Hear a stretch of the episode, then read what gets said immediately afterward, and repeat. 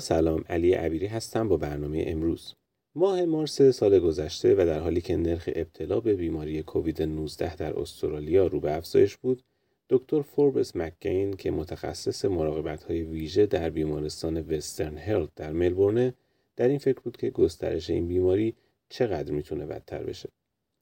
به گزارش کرییت او به همین دلیل با چند نفر از آشنایانش در دانشگاه ملبورن تماس گرفت و اونها او را به پروفسور جیسن مونتی معرفی کردند که دکتر مکگین دقدقه هاش رو با او در میان گذاشت. پروفسور مونتی فکر کرد که می‌تونه به او کمک کنه هرچند که او عضو بخش مهندسی مکانیک دانشگاه ملبورن بود و هرگز در بخش بهداشت و درمان کار نکرده بود. اما او متخصص مکانیک سیالات بود که از غذا تخصصی بود که بیش از هر چیز می‌تونست راه حلی برای مشکل گسترش ویروس در این پروژه پیدا کنه. بزرگترین مشکل در گسترش ویروس این بود که با ذرات ریز مایعات منتقل می‌شد و باید راه حلی برای این مشکل ابدا می‌شد.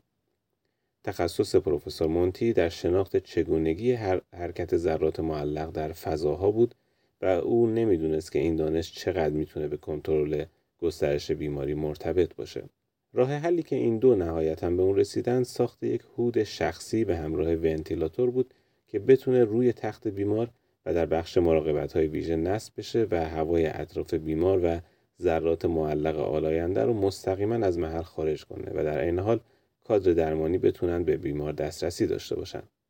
در حالت عادی وقتی بیمارستان ها نیاز به قرنطینه یک بیمار با بیماری شدیدن واگیر دارند بیمار رو در اتاق با فشار هوای منفی قرار میدن که هوا به خاطر فشار کمتر نمی‌تونه از اون خارج بشه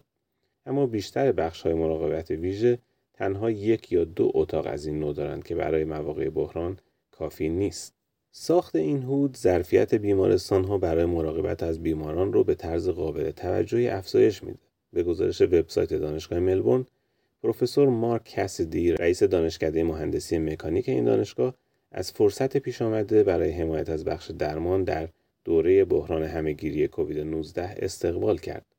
او گفت خوشحالیم که پژوهشگران ما می‌تونند از مهارت‌های پژوهش محور خود استفاده کنند تا خدمات حیاتی رو در مواقع لازم به کارکنان بخش درمان ارائه کنند. دستگاه ساخته شده از مواد اولیه ارزان و قابل دسترس ساخته شده و به همین دلیل برای استفاده در کشورهای کم درآمد هم مناسبه. راسل هریسون مدیر اجرایی بیمارستان وسترن هلت هم گفت بسیار عالیه که بیمارستان وسترن هلت و دانشگاه ملبورن تونستند با همکاری همچنین دستگاههایی رو ابداع کنند که بتونه از کادر درمانی در خط مقدم مبارزه با بیماری حفاظت کنه. دولت استرالیا برنامه‌ای برای حمایت از پروژه های مختلف کنترل و مبارزه با گسترش بیماری کووید 19 معرفی کرده که پنج پروژه از این بین پروژه های تحقیقاتی هستند.